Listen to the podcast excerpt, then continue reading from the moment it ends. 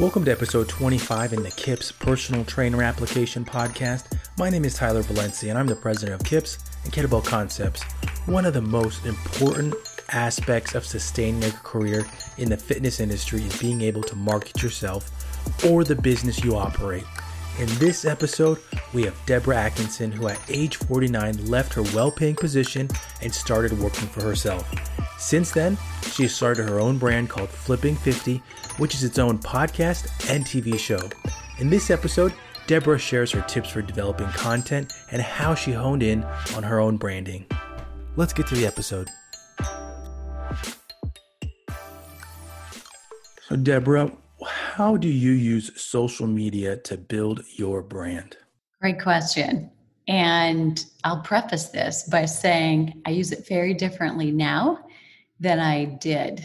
And, you know, having gone through or we're in the middle of the pandemic, I think it's always going to be different. I think going forward, it's still going to be different, at least for those people who are really paying attention to what's happening and what's changed in the undercurrent of we're always going to be able to educate people on fitness. And there's always going to be a need for that. However, we're doing it, whether it's face-to-face or it's online or it's some hybrid model that you're delivering it. But the way I see social media now is it's so much more about connection. Mm-hmm. And the one thing I want to emphasize is that I left my safe, secure jobs, you know, all those that came with a regular paycheck and let me walk out the door and be done with it and not have to take it to bed with me at night or wake up with it in the morning. I left that all at 49. Wow. And I jumped. I guess some of us cannonball, some of us put their toes in the water. Well, I cannonballed and I panicked right after that, realizing, you know, I'm going to start paying college tuition for my son in 8 months. What in the world did I just do? And yet I know I would not be here had it not been for the organic traffic that I was able to drive from social media. And I will say that potentially you're not as lucky today because there are so many more of us online that now that we've started to pay for it, we're going to probably always need to invest and pay. But organic traffic is still not dead. And anything that you are going to pay for, you want to have tested in an organic way to make sure that people are responding and engaging. You're just going to want to and need to amplify that with paid advertising. So the biggest difference between the way I used to use social media and the way that I do now is that I would, in my own little head, in my own little world, probably in my own little bed, because I used to do a lot of my ideating and my planning early in the morning with my laptop and my coffee, you know, propped by my pillow. I would come up with the questions, the most frequently asked questions, then that list of the most should ask questions, what we really wish that clients would have asked, or we know that is more important for them to ask than those frequently asked questions. And then I would plan the videos that I was going to use, and YouTube was really my jam. So I'd come from a background of being a senior lecturer in kinesiology and being a program director after I had been a personal trainer. So used to teaching one-on-one, used to teaching trainers in small groups and one-on-one, used to teaching groups of members in different programs and venues that then I would turn over to our trainers after we'd put them in the beta group.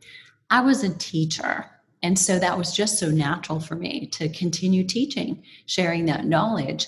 So I would just do head and shoulders videos. And in some cases, I was doing exercises, but more often than not, I was just using head and shoulders videos of me, clip after clip after clip, sharing, you know, exercise mistakes, stretching mistakes, you know, whatever it is that I could think of. It all came from me. And That was after years of experience. So I thought I knew it. I thought I had it nailed. This is the way we'd built our business and we had some success. And yet, even now that I'm 36 years into it, I know that the smartest and the best way to really find out how I'm going to connect with an audience is to poll and survey and interview. Because every time I do that, even after 36 years, I learn something. I learned something from them about how I can connect with them better and teach better. And that word, connect, is really the biggest difference between how I use social media now and how I did then.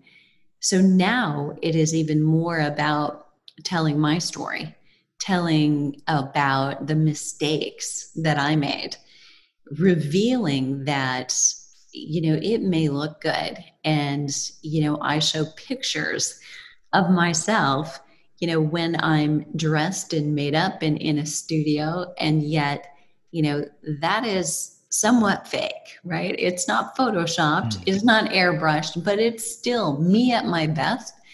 So I've learned that when I go on and I'm raw, no makeup, bedhead, in pajamas, those are some of the most popular videos. When I let them know, this is Coffee with Debra, and Coffee with Debra is not like Coffee with somebody else on that other site where somebody's already made up for the day. Like, you get me in my coffee pajamas. This is it. And I will get on when I feel like there's a strong enough urgency and message that I need to teach, even if it's been such a busy day behind the keyboard and the computer at home, and I literally haven't showered. And you all know that happens, right?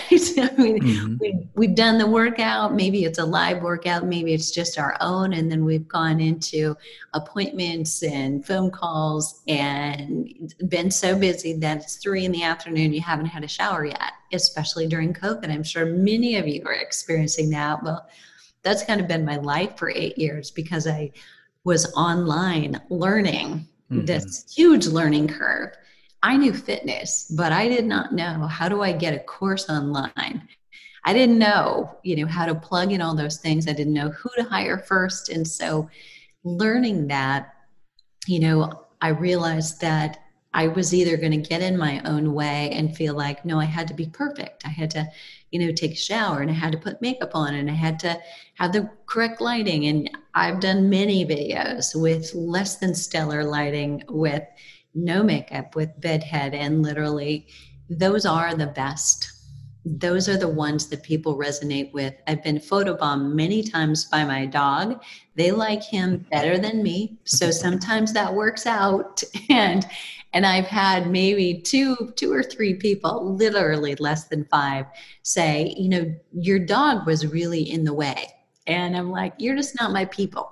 It's okay, right? This is not my person.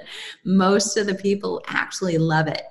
They're like, mine is just the same way. When I'm at home and working out, mine is just the same way. And they resonate with that. So I think showing flaws and really connecting and telling the truth, not telling a story, maybe my story, my background, and the reason why I did this and got into it, but literally being authentic and showing this is what it's like for me too.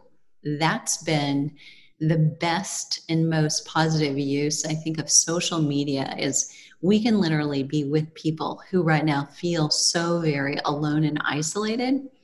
That's what really wins their hearts. Yeah. Yeah. Good stuff. And first I got to mention, because we have met in person before, that I would have never guessed what your age is. You are in great shape. And I would have not guessed it when you were talking about when you started this other side of on the other side of the industry. And what I like is that the perspective that you're bringing to this episode is you were already a lecturer, you were an educator, and many of the issues people in our industry face is with what we're talking about today, with the branding and using social media. Some of them think, I have all these credentials. I have X, Y, Z after my name. I don't need this. I'm sorry, but you do. And because there are many people with less initials after their name that are very good at it. They're very good at social media. And despite what you have after your name, the consumers, they don't know. And I've heard you say this as well. They don't know what, I'll say a CPT stands for, CS. And I mean, I have initials after my name, but it's, some of them don't know what they are. And do they really care? Sometimes they just want to connect. And I think that that is the important thing that you've talked about right here, is the connection that you're making with your audience and how you're doing it, with being real. And a question that came up in my mind, and this is based off also a presentation that I've seen you make before, is the use of the comment section. Do you feel like it's a mixture of both, or do you use the comment section with social media, whether it's on Facebook, Instagram, to connect with your audience, or is it really the content? That's a great question. And it's definitely both. So I think if you don't use that comment section, if you aren't actually engaging with them, well, number one, social media doesn't reward you. So that goes unused and untapped, because they like it when it's a two-way conversation. It's not just you posting content, but you actually do get comments from your audience, and then you engage again. So on any platform, I would highly recommend, yes, respond to each of those. Or, if you're not doing it yourself, I'm very protective, and I know at some point I won't be able to do this, but I think that'll be a sad moment if I ever walk away completely and let somebody else do this, because then you lose touch and you're not having the conversation. So I try to respond to each and every one of those somehow, and, not just a like, but, I love this, or even better is finish that comment with a question, because then you encourage even more conversation and you do get rewarded for that. So Facebook or Instagram see that you're having a conversation with people. We're going to show you more often because you're relevant. Yep. They're engaging. Yep. The engagement. It's huge. Engaging, getting people to watch, engage with the video or the post, whatever that might be. I mean, the things that we're talking about now, this is basic level stuff in my mind, that people need to get in the habit of these types of things. So responding to the comments is one piece of it, but creating that valuable content that's going to create the engagement, but also the comments that might do too. Your description on the video. And really, I need to go back a second because I forgot to mention this prior. The way that I look at, we'll say, paid marketing is your fuel for a fire. You're adding fuel onto it to make it grow bigger. But the organic traffic that you can create, that's your everyday stuff that you want to get good at. And I've seen many companies just plow through that. They didn't really care about the organic or getting consistent posts that are out there, but you get good at the day-to-day stuff so that when you do pour that fire on, it builds up. And that's kind of the stuff we're talking about right now with the comments, your content, responding, your hashtags, all that kind of stuff is just going to make your existing stuff just grow and grow and grow. And I think right now is the point where it'd be great to talk about, because you shared a little bit about yourself already. What were the steps you took to brand yourself with Flipping 50, which I think is a great story as well? Yeah, great question there too. And honestly, I'm still doing it. I think I'm still doing it. So often in the first, I've gotten this so much less frequently lately. I'm just noticing while I'm answering your question here, but for about this was born in 2013. And for about the first 4 or 5 years, I kept getting questions like, what about flipping 60? And what about, fewer questions about this, but what about flipping 70? And, I kept having to say, this is like the whole second 50, like you're included.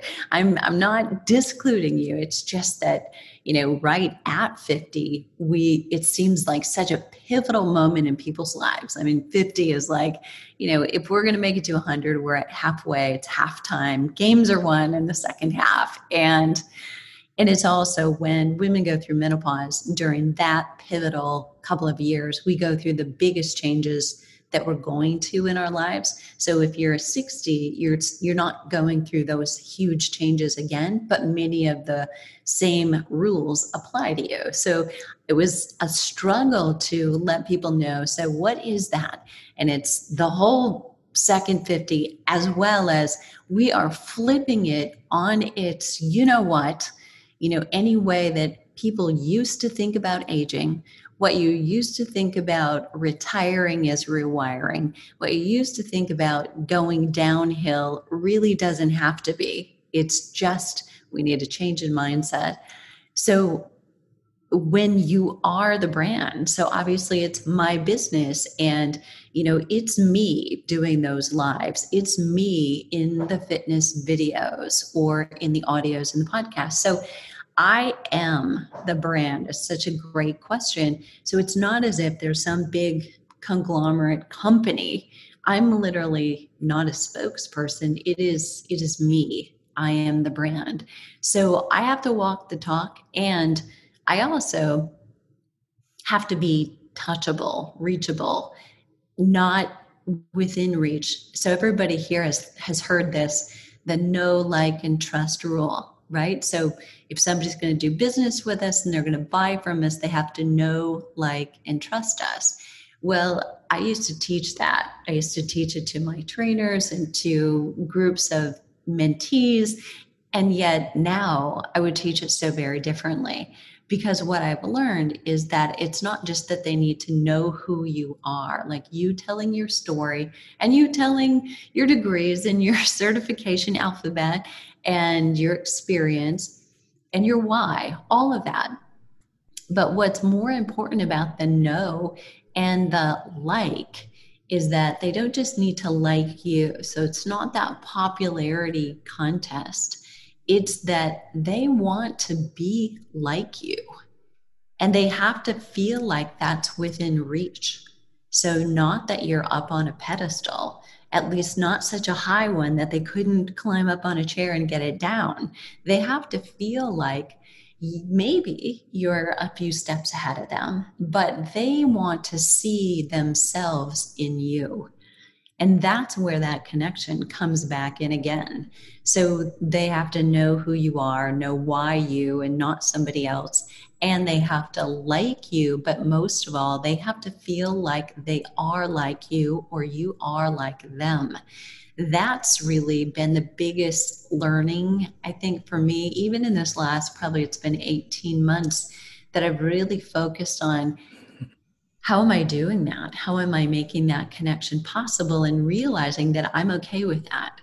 So whether it's trainers who are doing the Flipping 50 fitness specialist and they're learning the marketing for themselves, or it's my customers, my consumers who are going through Flipping 50 programs, they want to somewhat be like you, and I'm good with that. So understanding that there's no threat there, that I had the same kind of aspirations when I saw somebody else on stage for the first time. That's what I want to do. That's how I want to be respected. So I think realizing that piece and then figuring out what's the unique thing that I have that probably in some point in my life I hated about myself that nobody else can say, because anybody else can go get a degree. You know, a master's degree in physiology or kinesiology used to be a big deal. Well, it's not anymore. Everybody's got one. And, you know, getting a certification, an advanced specialty, you know, that's also not a big deal. Anybody can do that. Take the time and the money and the energy. You can do that. Invest in yourself and do it. And it's not unimportant. So I'm not by any means saying don't do that. You need it, but you also need the special sauce. So if anybody's thinking, well, I can't do it, or sometimes I convince myself that there's so many people already doing what I want to do, you know, I would tell you, but they're not you. And people are coming to you for certain things. We sometimes can't see it. We can't see that special gift that we have. So, you know, I've got a couple of them that, you know, I've been able to say, okay, I can somehow put into words the answers to questions that my clients don't know to ask yet. I think that's one of my unique gifts, and that I can relate. I am somewhat still an Iowa girl with Iowa girl values from a very small town. And those pieces of relaying my roots very frequently, I'm talking about, you know, at home, and I've lived a couple different places now. I never thought I would have that experience, but, you know, talking about roots and being in the middle of the Midwest and what that was like and what it's like thinking about that as home, all those pieces are a part of my brand, and they're a unique piece that nobody else can say. And I think that's what anybody who's trying to brand themselves needs to look for and find in their own world. Like that. I really do. And I try to relate this to personal trainers listening in on this episode, something that came into my mind that I was just talking with somebody yesterday about was some people in their organization or their company, they sometimes use I in a company post that they've been told to restrict that and whatnot. And I always say it depends. Like, are you the image for the company, or are you trying to build a brand, or build a company name? So distinguishing those is important. But what I really thought about in all this great stuff that you've been mentioning is how personal trainers can utilize some of this stuff, because I think trainers so often forget that you're trying to build a connection with somebody. And it did pop in my mind for a quick second, the whole you got to look the part aspect. And I know that's a big debate within the industry, that you have to look like a personal trainer. And I don't want to dive into that now because it's a big can of worms with it, but it's the relationship that you're also building them, because all of the things that you just mentioned with people want to invest in, potentially be, you know, some like some aspect of you. Maybe it's that fit aspect that they're trying to reach a certain level of fitness and be, you know, able to consistently do that. And they see that in you. And being in a gym where there's 10, 15, 40 trainers, I've worked in a gym with 40 trainers, and often the most fit male and female, they had a lot of clients, and some of them they're all at different ages, but oftentimes you get people that want to invest in it, because I think it's exactly what you just said, that people want to reach some certain level of that. And I'm not going to say that that's the reason why you got to look the part, but it's a connection aspect of it. And so when personal trainers are listening to this episode, they can hopefully see how can you make your appearance, or how can you build your, because this is not just, I know we're talking about social media right now, but how can you build your story up to connect with them so that the person on the other side that's about to invest thousands of dollars in your training feels comfortable with that, because they understand where you're coming from and how they can relate to you. Because I think that is such a crucial aspect of being a personal trainer, or being in the fitness industry in general.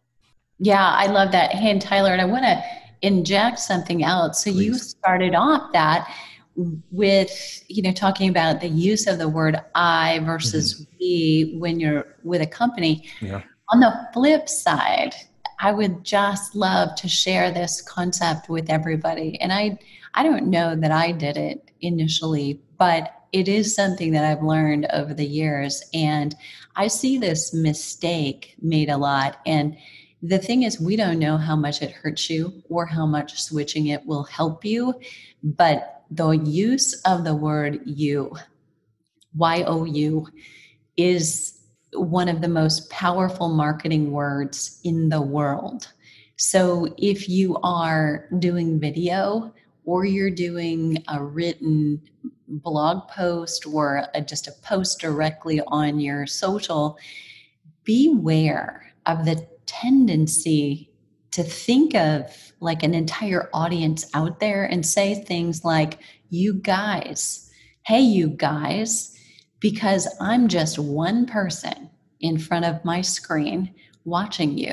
So what I want to know is you are talking just to me. It should be like you're whispering in one person's ear. So if you can really think about your ideal one person, that ideal customer, ideal avatar, however you refer to it, and talk just to somebody like they're your best friend when you do videos, audio, or your writing, it will really strengthen the message that you're sending. Golden gem right there.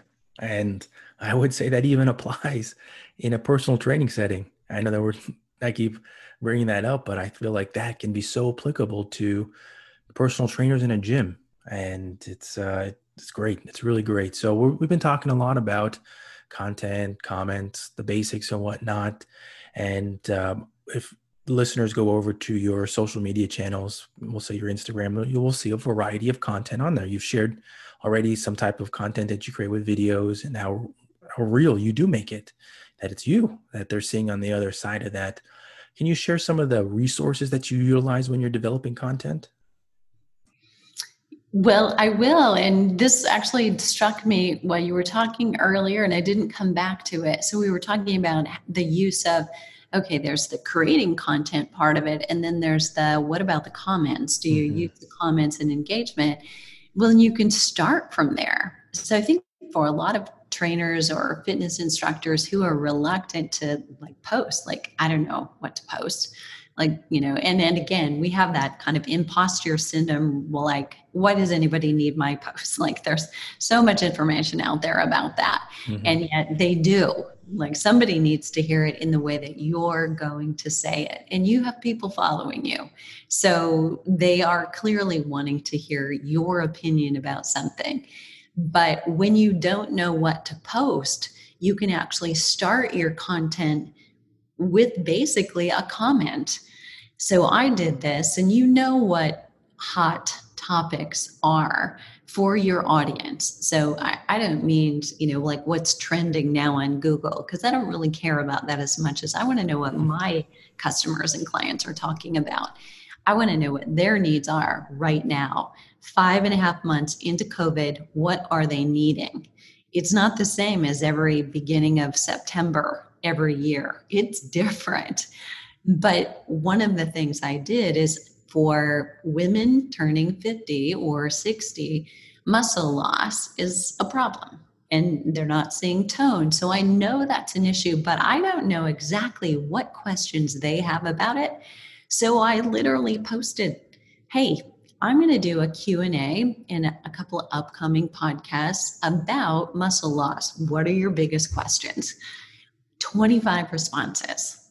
So now I've got some overlap there, but I've got 24 possible questions that I can answer. That right there is a video. And you just call it, it's Q&A about muscle loss from our subscribers. And you're done. And this you can probably answer in your sleep. So that's one of the ways that I'll use resources. My audience, my followers and the fans are the resources that I'm using for developing content. So that's where it comes from, is really polling them, surveying them, talking to them and engaging with them, finding out what they're interested in. And then it's also keeping your ear open about what is your competition doing, and knowing who they are specifically. So, you know, it's like if you open up your cookbook shelf, you know, and even if you're getting your recipes online, I know you've got one. You've got a cookbook shelf. Somebody's given you books or you bought them. You don't just buy one cookbook. Just because you have one, you buy multiple. So we'd be silly to think or silly to feel threatened if because somebody's following you and they're following some of your competitors who also have similar programs to you, that you should be threatened by that, because the chances they'll end up buying all of them at some point. They're going to do something for a while, and then maybe interest will wane, or they will fall off the bandwagon and get run over by it, and they'll join another program. And that's not problematic. I mean, that means they're still in the loop. We're still impressioning them with a better lifestyle and fitness, whether it comes directly from you or in part from you. You were a part of making that happen. So I think looking to see what are other people doing that you don't steal, but that you can complement, so you can embellish. So I know myself well enough to know when I'm writing a book, I won't read other books in that venue until I'm done, because I don't want to risk that waking up in the middle of the night thinking I have a great idea and really it came from another book that I read. I want to be very careful about that.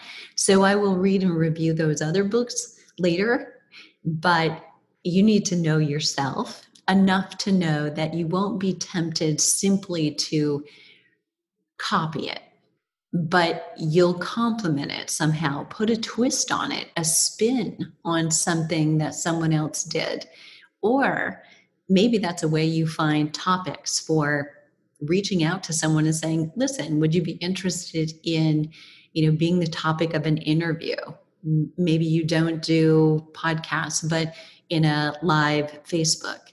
And let's get on and talk about this and our similarities and the differences and, what it's like for your audience and for mine. And maybe we'll both benefit by growing. So I think just collaboration, especially right now during this pandemic, I think we all feel that moment of competition is greater because everybody's online right now. And there's only so many eyeballs. Our customers are also online, but there's far more trainers and fitness instructors online, and that's where everybody is. But collaboration is far more powerful than trying to do something in a silo. Yep.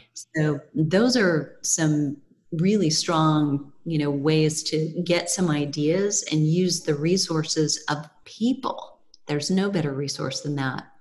Yeah, I love it.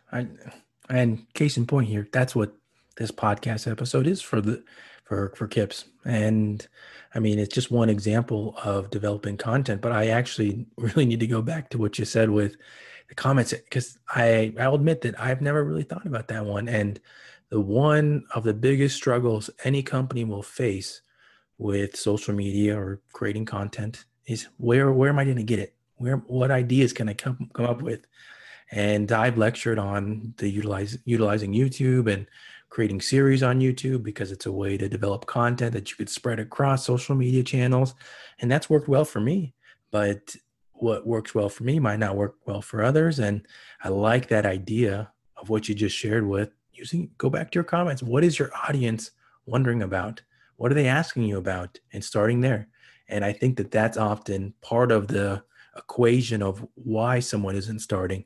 They don't know what they're going to post. They don't know if people are going to like it, but if you use those fans, just how you mentioned, it's great. It's a great start. So that's really a golden gem right there for everybody listening. And I think one more question to ask you before we get to the podcast takeaways is, because you talked briefly about this. So you didn't start the whole Flipping 50, or you didn't leave your previous job till you were 49. Can you share some of those struggles that you encountered with starting this brand, Flipping 50? Oh, well, there are a lot of tears. I can tell you that. I say that knock on wood until this year. Until this year, I've never worked so hard in my life. And here was my thought because the grass is always greener, right? So while I was working, probably 60-hour week as a personal training director for a club with 3 locations. And, that was kind of through the recession, and we grew tremendously during that time. And what I hope for everybody listening is that we will see the same thing coming through and out of this pandemic, that people will, they're more hungry for a positive message and health than they ever have been before. And so those of us who are willing to roll up their sleeves, be creative, and be consistent will thrive from this. And so hang in there. But, you know, I thought that I wanted to have a much bigger reach. So, you know, I was reaching 24 trainers and, you know, 300 to 400 people a week were training. And I just thought, you know, we didn't do anything special here in the middle of the Midwest in a recession. Are you kidding? If we can have the kind of success we did, I wanted to help more people do that. So I thought, I'm going to take this flexible 60-hour work week I have, and I'm going to work for myself. And that turned into probably 80-hour work weeks. And, you know, there's no security there. There's no knowledge that that check is going to get deposited in your account every 2 weeks and it'll be fine. There was just this no, like, so it was less than a year later. And everybody else was putting their Christmas decorations up. And I had said at the beginning, you know, if I'm not where I need to be, you know, and I'm feeling like I need to do this, I will put my house on the market. Well, be careful what you wish for. So everybody else was putting up their Christmas tree and I was taking down every picture in the house. Wow. In tears. I mean, it was hard. And, you know, then I moved. My house wasn't even under contract. Moved in with my niece living in the basement of her house. Listen, this is not what you see for yourself at 49. Okay. I can laugh now, but it's taken a while. And I mean, I pawned jewelry to pay for Facebook ads. I kid you not. So there are things that I'm like, oh, I don't even like to think about that, but it's part of, I was that committed. I mean, I just knew I was supposed to do something more. I wasn't supposed to just stay comfortable and live in this, you know, same town and, you know, be respectable and have very little debt and, you know, be fine. I was supposed to do more. And I felt like I had the responsibility to demonstrate that to my son. And so that was hard. But I think the biggest point is you don't quit. So I've gotten a reputation among some friends and colleagues for being that person who shows up, for being consistent. And, you know, there haven't been a lot of just home runs and overnight successes. I mean, any overnight success, I think we've all heard that, you know, it's usually 10 years of hard work that came before that nobody else happened to notice. But you know, I've just consistently shown up, been there, and, you know, I love it. I honestly can't see myself retiring. Definitely, I'd like a little more freedom. You know, I think COVID hit and kind of put me back into, you know, working a little harder to figure out, you know, what moment are we in right now? How do I pivot for different needs that, you know, people have now that they didn't have in January of 2020. And so it's hard work, but it is hard work I wouldn't trade for anything. I mean, I could be doing something else I didn't love and believe in as much. So it's a privilege to be doing this. Oh, I love it. And I could share, I'll say, similar stories with being an entrepreneur and starting a business. And just recently, I believe it was actually last week, I was doing an interview. I was being interviewed, which was always nice. I was being interviewed by one of my old professors from my undergrad, and she asked about my mistakes I've made. And my honest answer, and I'm sure you share a very similar answer about mistakes you've made, but I said that that was the hardest question I had to answer, but because of I look at my mistakes as learning opportunities. And I wouldn't trade them because I learned so much throughout that process of being an entrepreneur. And these mistakes helped me grow. And all the things that you just mentioned there with the consistency, and staying committed to your goal are so important, because you have those moments that you shared, that the lows that often make us question, can we make it through it? And I think that personal trainers listening to this episode will experience many of those. When you get in the fitness industry, especially being a personal trainer, you might be just hanging around a gym for 3 hours, not getting paid. You might see your check come back after 2 weeks and see, what, I only worked 14 hours, but I was there for 60 hours. I was there for 40 hours. And that's part of it. It's that grind, the consistent grind. And once you do start seeing those clients sign up, you see those hours build up, it makes it all worth it. And I'm sure that you have a similar feeling with growing your business as that I do, that it's that rewarding feeling. It's like, that's why I did it, for that mental space, that ability to put in those hours, because you do love something that much, which is always so great to hear and share with somebody with a similar mindset, which is great. So as we get to the podcast takeaways for this episode, I always start by saying that the podcast takeaways came from a person that did 50 Ironmans in 50 states. I believe it was in 50 days. So it was a documentary that I watched a couple months ago. And I can't say a couple because it's more than that. I just forgot when I watched it.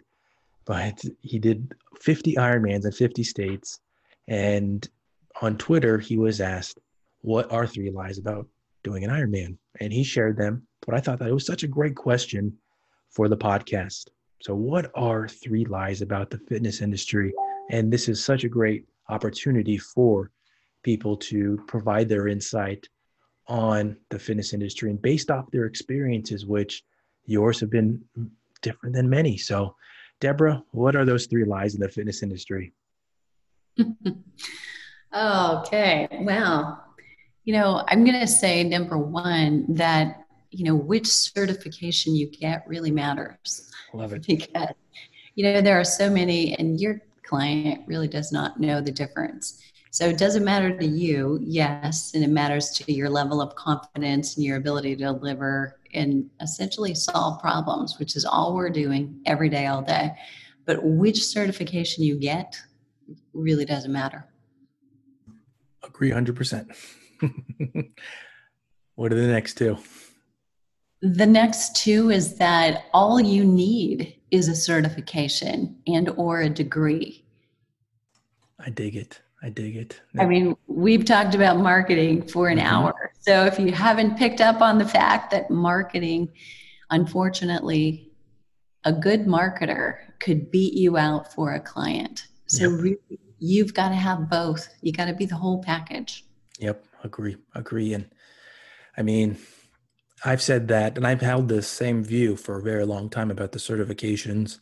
And I mean, I've worked for 3 different education companies in the industry, and they were not the big ones. They're not the big boys, the big 4 that some people will call them. I did not work for those ones. I worked for the smaller ones, but I had many, if not more, opportunities than people that did have quote unquote the best. But people don't know that. These are entry level certifications.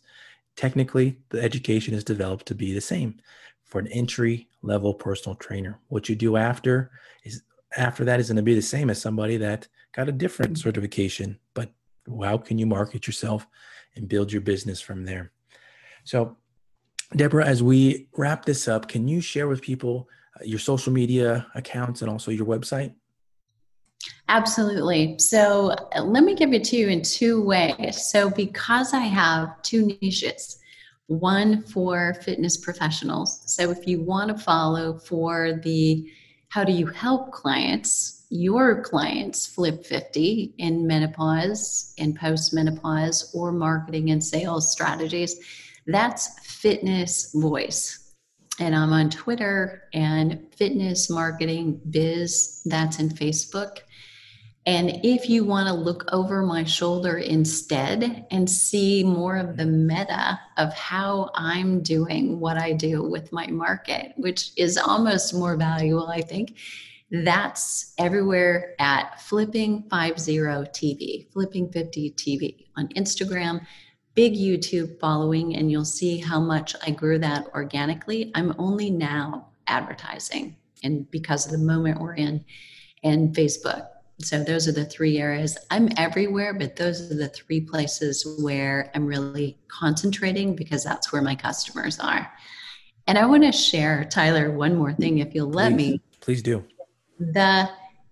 Kind of the third takeaway that I would say is that, you're going to hear this, that I've said this, that because of the pandemic, the fitness industry is never going to be the same. And I think some people fear that brick and mortar businesses will never recover. I think at some point they will. I think, that may be, after a vaccine, and a vaccine's been tested and proven to people, there's a comfort level that will return. But we are, and we always have been, in the problem solving business with fitness. And there are still problems out there. They're just different problems than we had in January and February of 2020. So if you can stay focused on the problems that people have, the only thing that's going to change is the way you deliver those solutions. And you can still be extremely successful. Love it. I love it. I love it. Do you have any speaking engagements, lectures, anything like that coming up? Definitely. I've got Fitness Fest is coming up. So that's a totally online. And, I don't know about you, but I'm loving actually the virtual summits, the online experiences. And the reason is this, that they afford some people the opportunity to go who otherwise couldn't have, because of the hotel and the travel and the getting there piece is gone. We took it away. So a lot of things are accessible to people that otherwise weren't. And I have also attended some just extremely connected virtual summits. When I'm projecting and I'm sitting at my kitchen table, it feels like I'm bringing these people home with me. And I'm an introvert. So go figure, right? I'll stand on stage and I'll speak to large groups, but ultimately I'm an introvert. So I actually love that. Love it. Love it. This is a great, really solid episode for everybody listening. And I hope that people take this stuff and apply it right away. It's so important for people entering, but even existing fitness professionals, to utilize all the content in here. Debra, thank you for coming on the episode. Really great stuff. Thanks so much for having me, Tyler.